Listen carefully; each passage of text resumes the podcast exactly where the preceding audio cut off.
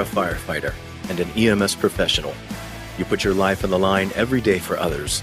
You are a part of a worldwide brotherhood of dedicated servants, and you deserve better. We are often our own worst enemies, and it's time to own it. Let's work to improve and change the status quo. That change starts with us, right here, right now. Civilize your mind, but make savage your body. Do more. Be more. Be ignited.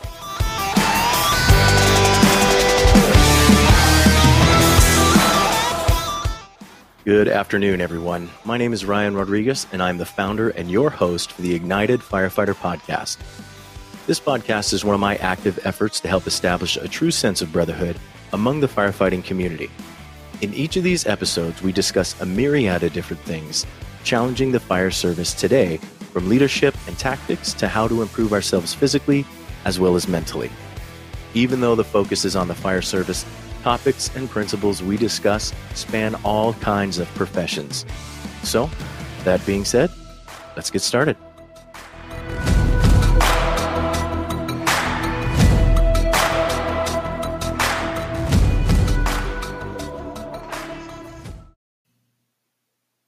Today, we're going to discuss three ways to fight biased leaders within our organizations. I'm going to identify these biases, and then I'm going to provide you with a set of tools for battling them that I call the key three. First off, every human being needs to believe that the person they're working for gives a crap about them. What do our organizational leaders do to let us know that we are their number one priority? If anything, do they do anything to let you know that? Do you feel that they actually believe that? Southwest Airlines doesn't put their customers first. And I know I've talked about Southwest Airlines before, but they are a great customer service model because they put their employees first. Southwest Airlines is one of the top performing companies when it comes to customer and employee satisfaction, and that is the reason why. Happy employees who feel cared about and invested in relay that satisfaction and joy to the people that they serve. Those kind of people want to share that kind of feeling. Sometimes the attitudes spread by our leaders are negative and unhappy ones. They're bitter, they're burned out. And if the leaders within our organizations are unhappy, then guess what? They're going to make everyone else around them unhappy as well. They set the tone for the organization.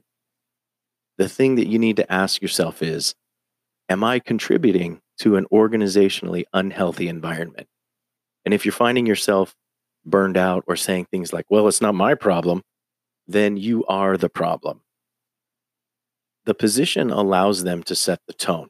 However, you can take some ownership and set the tone for your crew and set the tone for your immediate vicinity. I'm not saying do this all at once. And I'm definitely not saying that you should have an all or nothing attitude. What I am saying is that this takes some this takes some time and that you just need to take some small steps to affect your immediate surroundings. The good news is you don't have to be in a position of leadership to be a leader. You can influence those around you uh, to work together and create your own smaller community within your organization, one that shares the same goals that ultimately line up with the true mission, vision, and values of the organization, regardless of whether or not people in leadership roles recognize them. I'm not saying that you should create a defiant clique, but I am saying that you should rally those who share your passion for the job and have a desire to be a part of something bigger than themselves. Let's talk about these biased roadblocks that we face.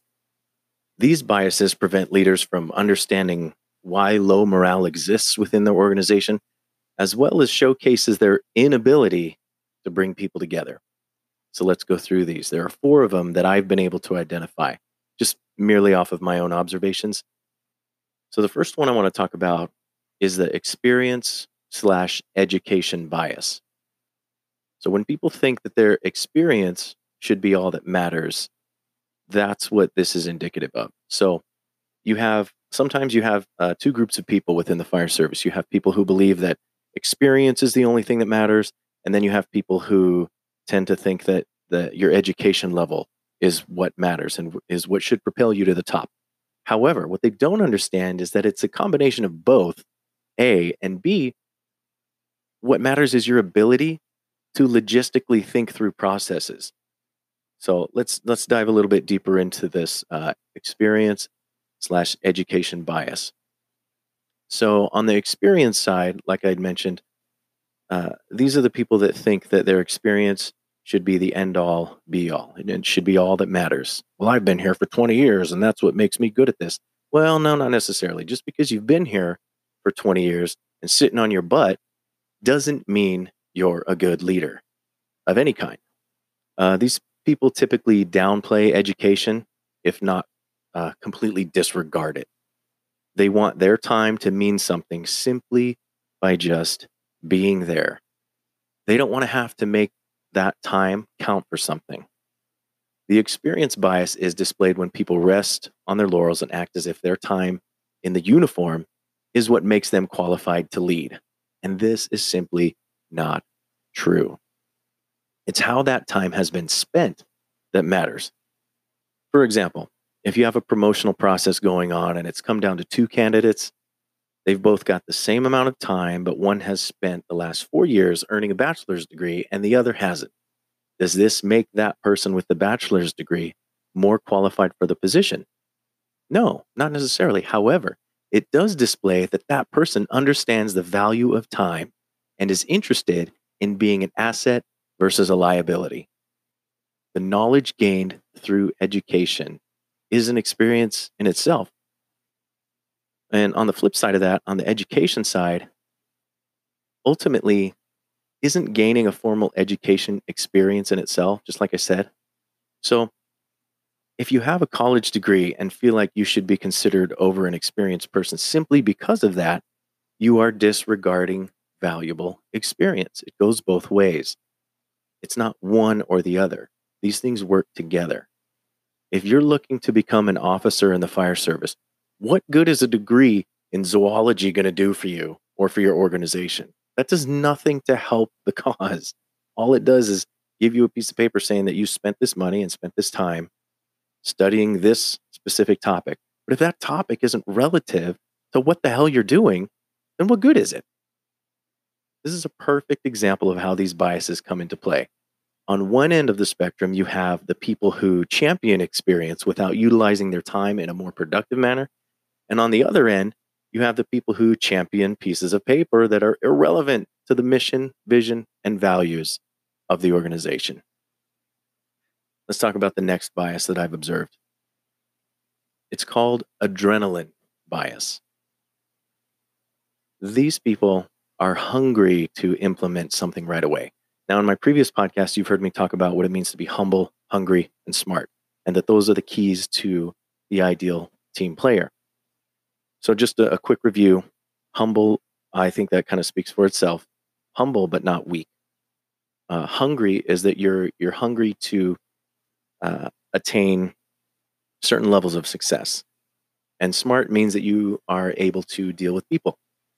Not necessarily that you're book smart, but that you're smart enough to deal with people and know what's appropriate and what isn't.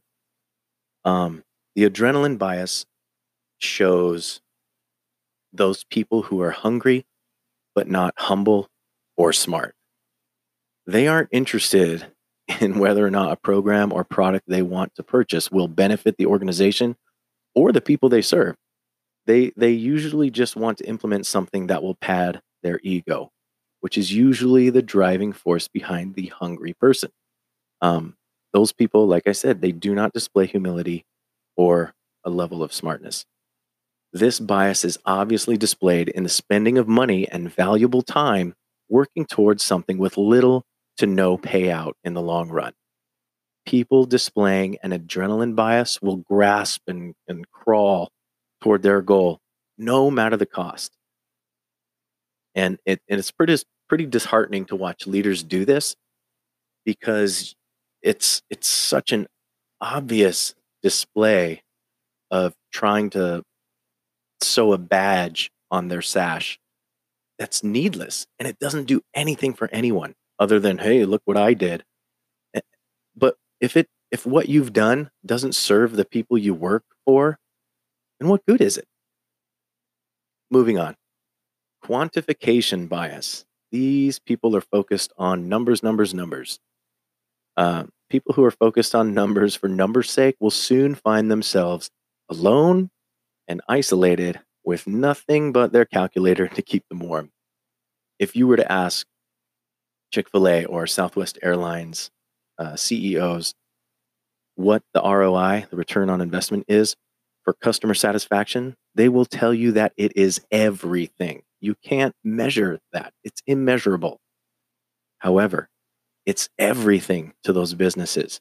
You can never measure this, which is why every interaction is so important. Every time we run a 911 call, it is so important to make sure that we are kind, compassionate, and professional. This, this rings true because we see people on their worst days. We see people on the worst, possibly, potentially the worst day of their lives. We're called into these people's lives on possibly the worst day of their lives. And it's our job to take the sourest lemons that life has had to offer and try to turn it into something resembling lemonade.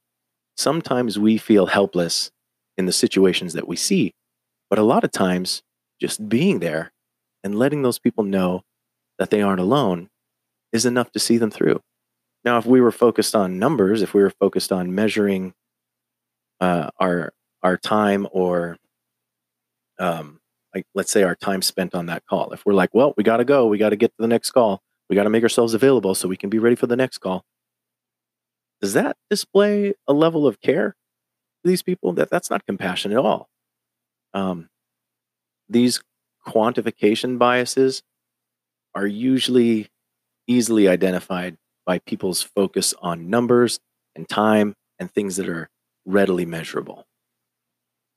The last thing I want to talk about um, is something I just learned about within the last five years, and it's called the Dunning Kruger effect. Uh, in the field of psychology, the Dunning Kruger effect is a cognitive bias in which people mistakenly assess their cognitive ability as greater than it is. It's related to the cognitive bias of false superiority and comes from the inability of people to recognize their lack of ability. so, in layman's terms, this is someone who thinks that they are amazing at something while everyone around them knows that they are not. It is painfully obvious that these people are not good at what they do However, they firmly believe that they are. Uh, one of the examples uh, that perfectly displays this is uh, in one of the funniest movies I've ever seen. It's called Hot Rod. And it's about a wannabe stuntman who thinks he's incredible at performing these stunts, but he is so bad at it, uh, which makes for a hilarious movie. And while his commitment and intention is admirable, his execution is haphazard and if you want to take a serious note on it, extremely dangerous. Extremely dangerous. While watching a movie about this is hilarious, seeing this displayed by the leaders of our organizations is serious cause for concern, especially in the fire service where lives are on the line. Let's move on to ways that we can fight these biased leaders. Now, what I'm going to talk about is what I refer to as the key three. These are things that I've come up with um, through Ignited to help my clients and help the people that I work with better their situations by bettering themselves. So these methods are made to help create an environment where there's bias, where those biases cannot exist, let alone thrive. So here they are. Light the spark. It's the first step. Light the spark. To do that, you've got to humble yourself. You've got to identify your strengths and your weaknesses.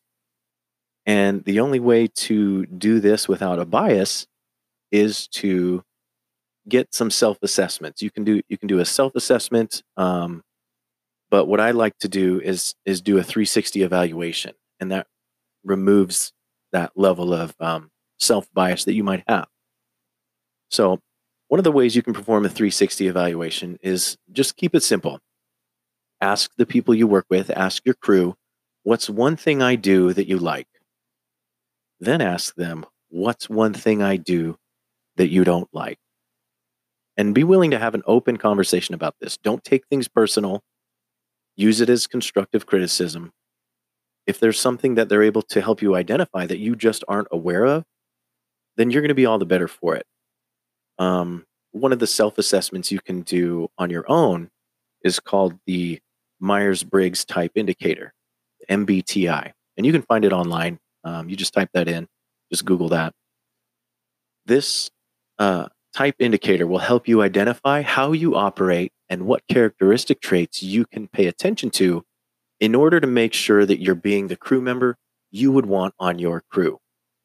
This doesn't mean doubling down on your current behavior and hunkering in. That's not what this means. This means that you need to make yourself aware of your characteristic traits so you can make a conscious effort to throttle back on any negative perceptions and focus on the more positive and productive ones.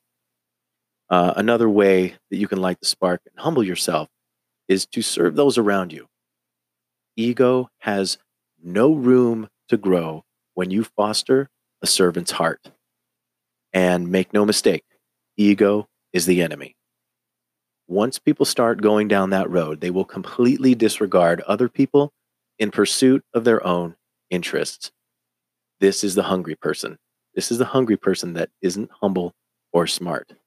Avoid that at all costs. Second part of the key three stoke the flame. One small way that you can do this is to read a book particularly a nonfiction book. Now, I absolutely love fiction books. Incredible lessons can be learned from the creative storytelling of people like J.R.R. Tolkien and Cormac McCarthy. However, you should also curate an affinity toward nonfiction.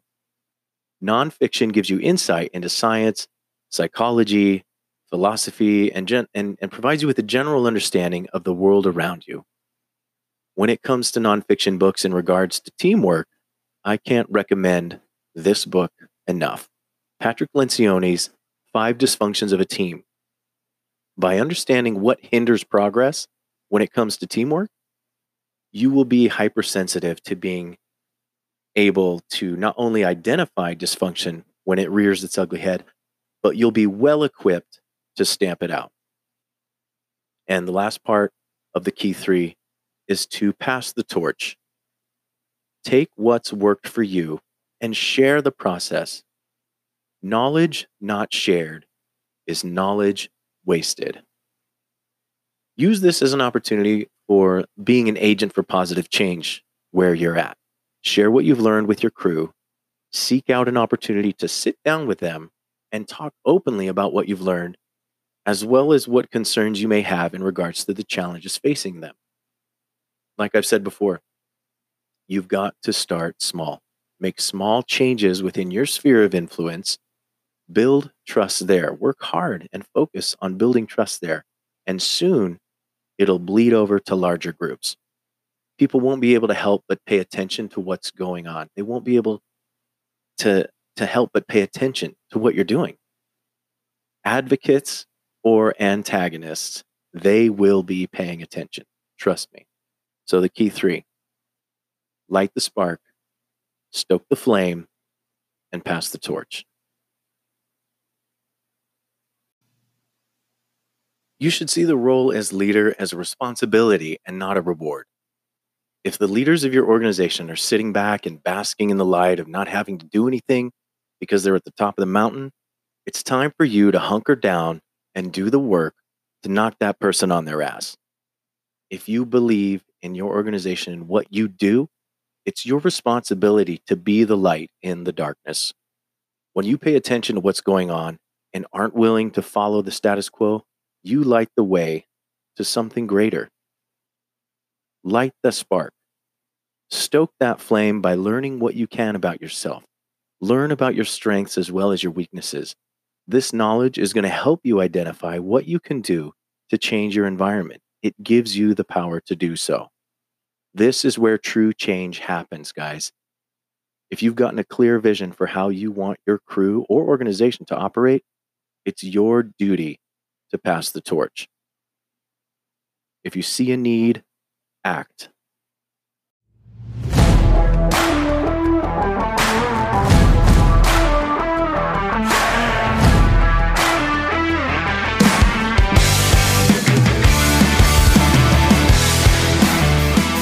Guys, as always, thanks for listening.